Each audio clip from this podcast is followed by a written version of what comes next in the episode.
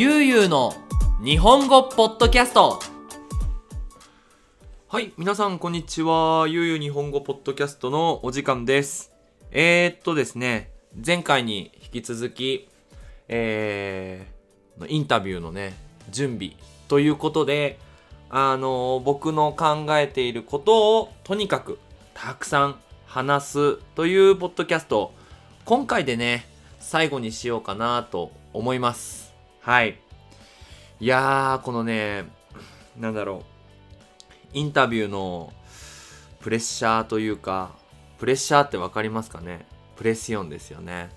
っていうのは結構僕の中ではすごく強くて、なんでしょうね。なんか今までの私のやってきたことを他の人に知ってもらうっていうのが、なんか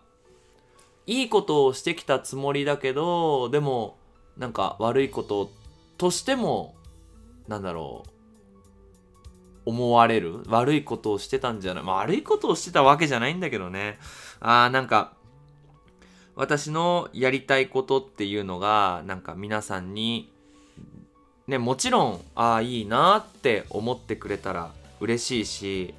えー、なんか違うんじゃないって思われたら悲しいけどでもうんなんかそういうのをね考えて 昨日もねあんまり寝れなかったんですけどいや僕ねメンタルがメンタルってその気持ちが結構弱いのでなんかそういうのをすごく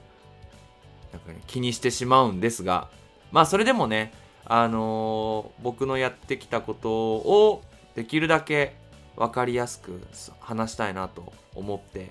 まあ今日もねニリアさんと散歩をしながら考えたりしていました。はい。で、あの、今回最後のテーマなんですが、未来のこと、目標とかやりたいことっていうのをちょっと話そうかなと思っています。はい。ということで、最後のシリーズ、ね、インタビュー準備シリーズ最後になりますが、皆さんゆっくりとお話聞いてってくださいね。それじゃあ始めましょう。よろしくお願いします。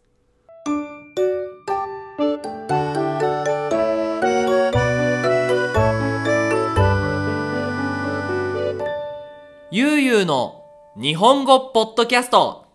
はい。で、えーっと、前回お話ししたのが、まあ、どうして悠々日本語を始めたかっていうので、まあ、いろんな、あの、目的があったんですけど、やっぱり、学生のためもそうだけど、それと同じぐらい自分のために、えー始めたのが結構、でかいですね。でかいっていうのは大きいっていう、悲願手ですね。えーとですね、まあ最近ちょっと思ってることをまず初めに話したいと思います。あのーすごくね、不安なんですよ。心配してるんですね。本当に、あのこのコロナウイルスが始まってから、な私たちのシチュエーションって本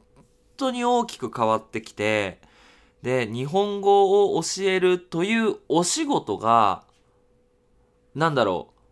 まだ仕事なのかなって、なんか仕事としてあるのかなって。例えばね、レストランのお仕事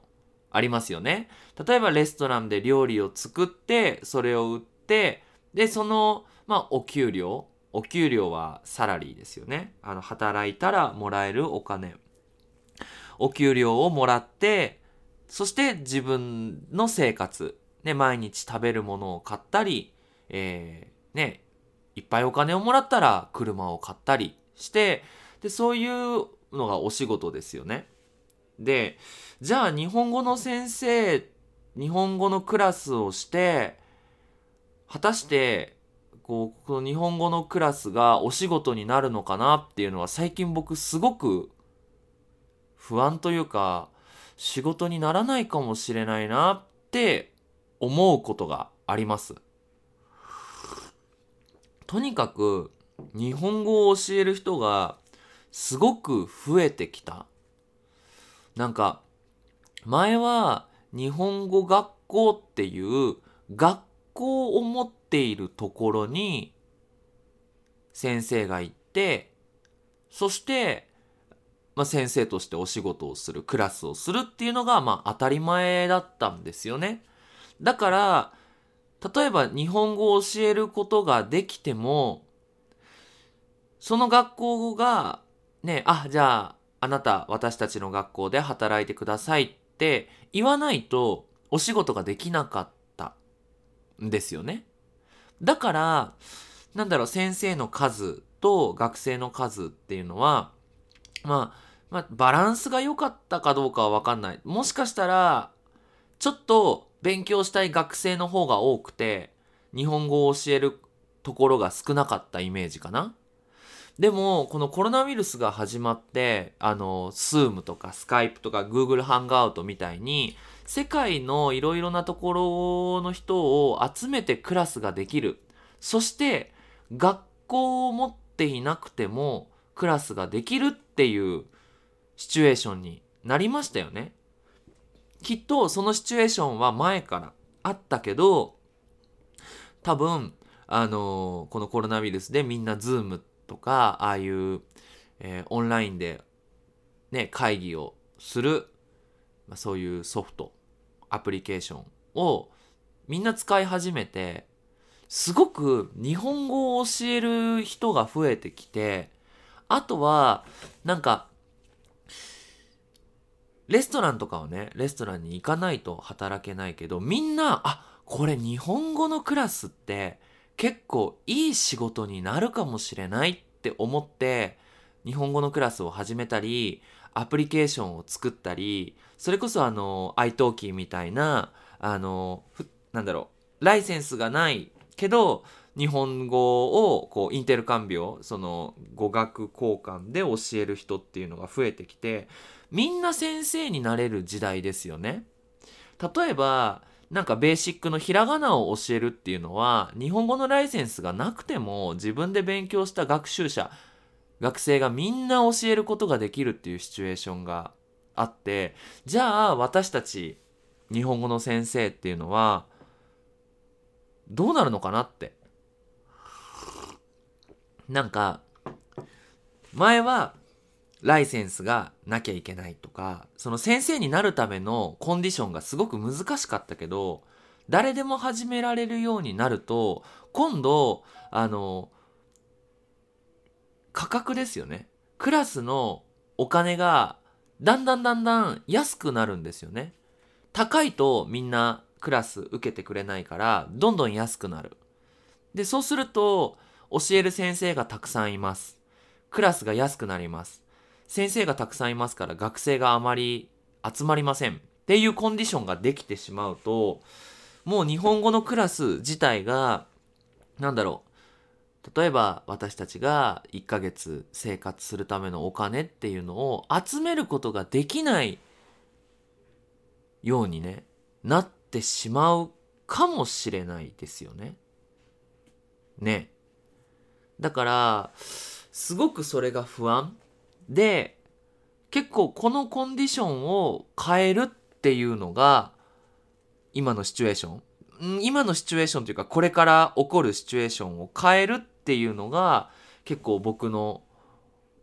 目標かなと思います。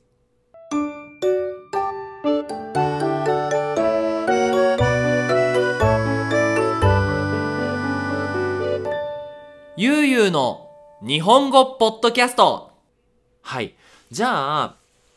まあ、その目標をね、どうやって私は叶えていきたいかなって思うですが、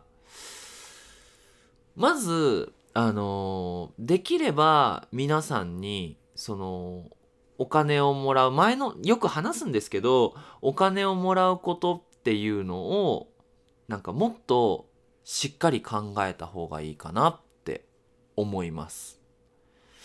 なんかお金をもらうっていうのはなんか少しこう嘘を言ってたくさんお金をもらってで私はハッピーになるけどお金をあげた人はハッピーにならないっていう考え方がある人がいると思うんですがそれはね違うと思うんですよ。あのーあんまりね他の人が違うとかって言いたくないんですけどそれは違うと思うんですね。あのーお金っていうのがその間に入るからねそのイメージが変わると思うんですけど簡単に言うと何かをしてあげてありがとうの代わりに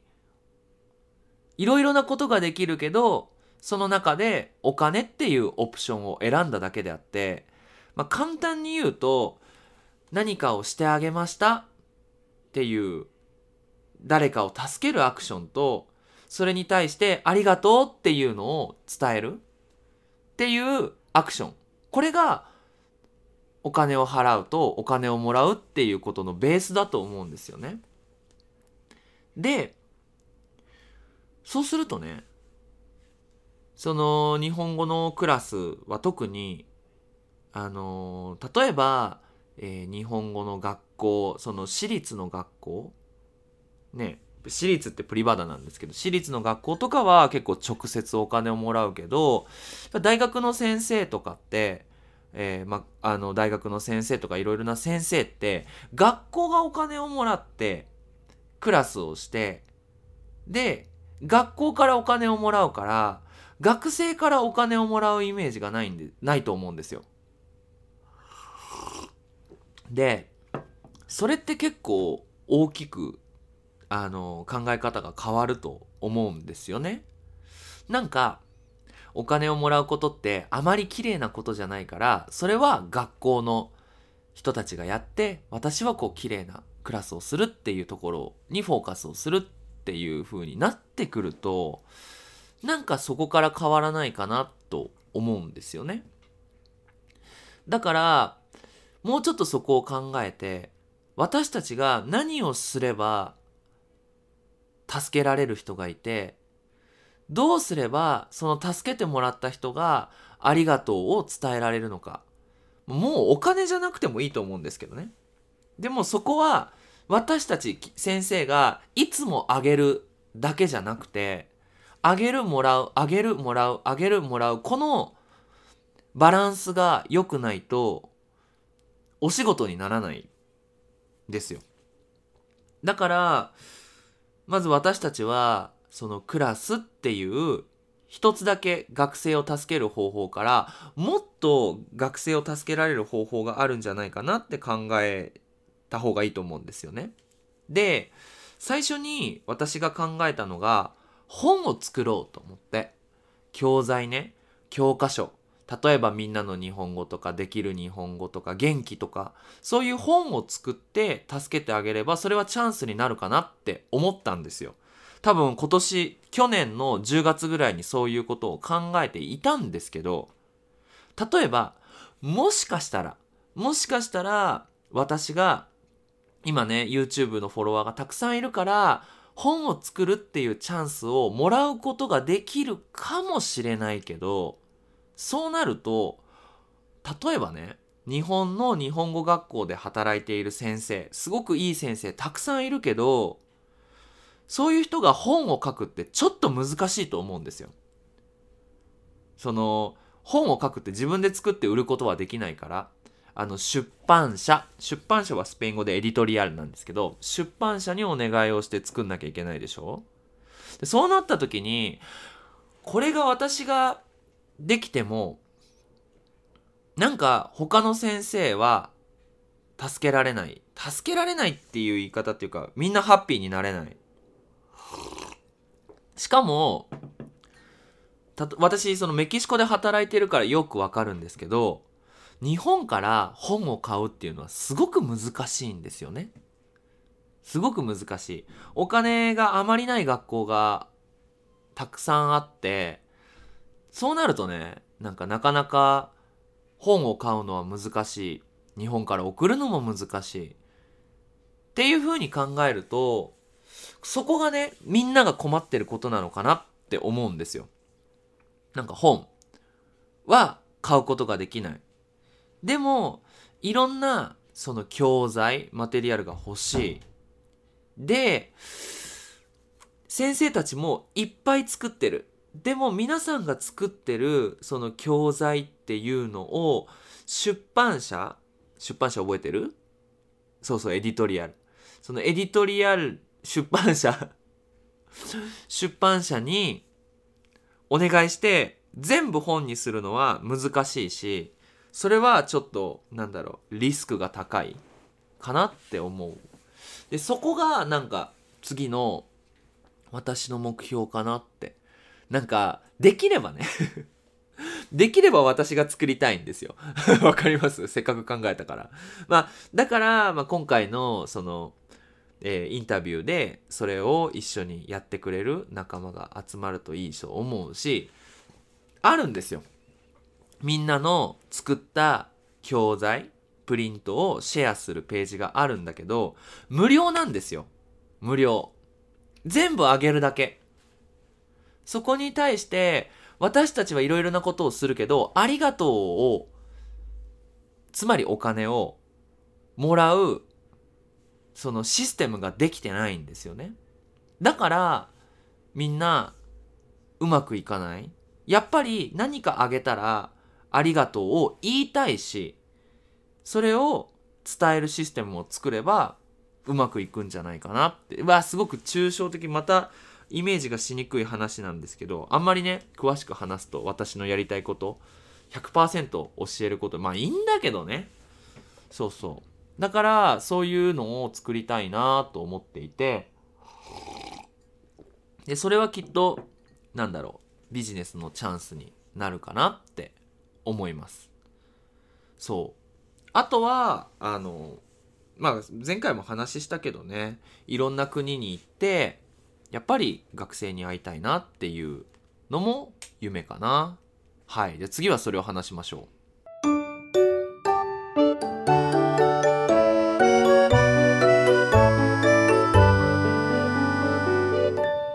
ゆうゆうの日本語ポッドキャスト。はい。次なんですけどやっぱり人学生日本語を勉強している学習者のことをちょっと話したいなと思います。えっと日本語の学校で働いていて皆さんどうですか？あの、これを聞いてる皆さんは日本語の学校で日本語を勉強していますかね？一人で勉強してますかね ?SNS のグループで勉強していますかね？まあ、いろいろな勉強の仕方があると思うんですけど、私が8年間、まああまり他の先生に比べたら多くないけど、8年間日本語を教えてきて思ったことで、日本語のクラスで一番いいことっていうのは意外と日本人と話せるとかよりも一緒に勉強している人がお友達になるそこにコミュニティができるっていうのがいいのかなって思っています。でそれをもうちょっと大きくしたいなって思います。大きくというよりも強くしたいなって思ってます。そのコミュニティをね。で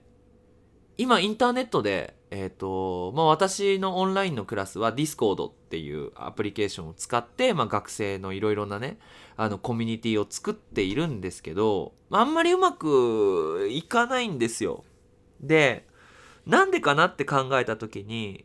やっぱりね一回直接会った方がいいなって思うんです学生全員に。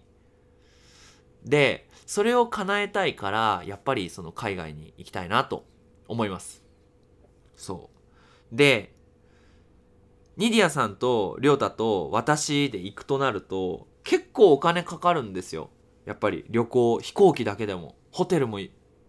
結構お金かかるし。だから、できればお仕事で行きたいなって。私たちが行くことによって、そこにお仕事ができてお仕事ができるってことは例えば他の日本語学校に行ってなんか簡単な、えー、お話をするとか、えー、そういうねなんかお仕事ができれば私たちがその他の国に行くっていうことはまた何かプラスのことができるかなって思うんですよ。ただ私たちが行って学生に会ってっていうのじゃなくてちゃんと仕事にしたいなと思うので今それもねどうした方がいいのかなとかなんかマネージャーっていうお仕事を作って一緒に働いてもらいたいなっていうふうに考えてるしその日本語の先生っていうお仕事自体がそのクラスを教えるところから出ていく初めてのモデルを作りたいなって。あと本以外ね。本はやっぱりそのなんかすごい人じゃないとできないイメージがあるんですよ。私は日本語のそのスペシャリストじゃないしあのもちろんライセンスは持ってるけどドクターで勉強したわけでもないしねえっ、ー、とスペイン語のプロでもないから言葉のプロじゃないのでねだからちょっと難しいかなって思ってるんですけどだそういうねあの人でもできるようなお仕事っていうのをこれから作っていくっていうのが目標ですかね。なんかね最近、まあ、私よくその YouTube でいろいろなねあの自己啓発って言ってこう自分が良くなるために何をした方がいいかっていう YouTube を見るのが好きなんですけど昨日ねその一つでまあ、その成功するための7つのポイントっていうお話を聞いていてまずは自分で考えて自分で動くこと。ね私がやりたいって思ったことをやって私がやったことでうまくいったこと良かったことは良かったことだし悪かったことは私が変わらなければならないしっていう考え方を作るそれはまあできてきてで次のステップはやっぱりこうみんなで成功していく。私、わた、私、私一人だけハッピーになっても意味がないので、日本語を教えるっていう仕事に興味がある皆さんがハッピーになるような新しいシステムを作るっていうのが、あの、次のステップかなって。これができれば、もう正直私の人生の結構大きい部分の目標はクリアできるんじゃないかなって思います。ね、なんか自分がやりたいことで自分に責任を持つっていうのに、まあ8年間 8年間かかったから、まあ、このね、今僕が持ってる目標、ね、みんながこう、生きていけるようなシステムを作るっていうのは、ね、1年でできるかもしれないし、10年かかるかもしれないし、もしかしたらできないかもしれないけど、まあでもチャレンジはしたいなって思っています。はい。まあそんな感じですかね。えっ、ー、とまあ、本当にたくさん、2時間ぐらいですね、全部で。えっ、ー、と、話していましたが、あのー、これを聞いてる人たちは皆さん悠々ファミリーということで、あの私たちのアクティビティを応援してくれているとても大切な人たちだと思います。ぜひね、あの、僕が、えー、その先生のインタビューで上手に話せることを、えー、願っていてください。お願いしますで。そうやって思ってくれたり、コメントとかメッセージでインタビュー頑張ってくださいとかってメッセージもらうとすごく嬉しいです。はい。ということでね、えー、次回、次のお話からはまたいつも通り、えー、日本のこととか、もうちょっと簡単なテーマについて話していきたいと思います。ということで、えー、ゆうゆう日本語では引き続きテーマの募集をしています、えー、こんなテーマについて話してください。こんな話が聞きたいというものがありましたら、ぜひぜひインスタグラムのダイレクトメッセージか、えー、Facebook の コメント欄に書いてもらうか、そういえばあの、私たちメールアドレスがあるんですよ。もう本当に、ゆうゆう日本語、アットマーク、gmail.com ゆうゆう日本語、アロは gmail.com。せおえめね。はい。までメールを送ってください。もう必ず取ります。ということで皆さん、引き続き日本語の勉強頑張ってください。それじゃあ、またねバイバーイ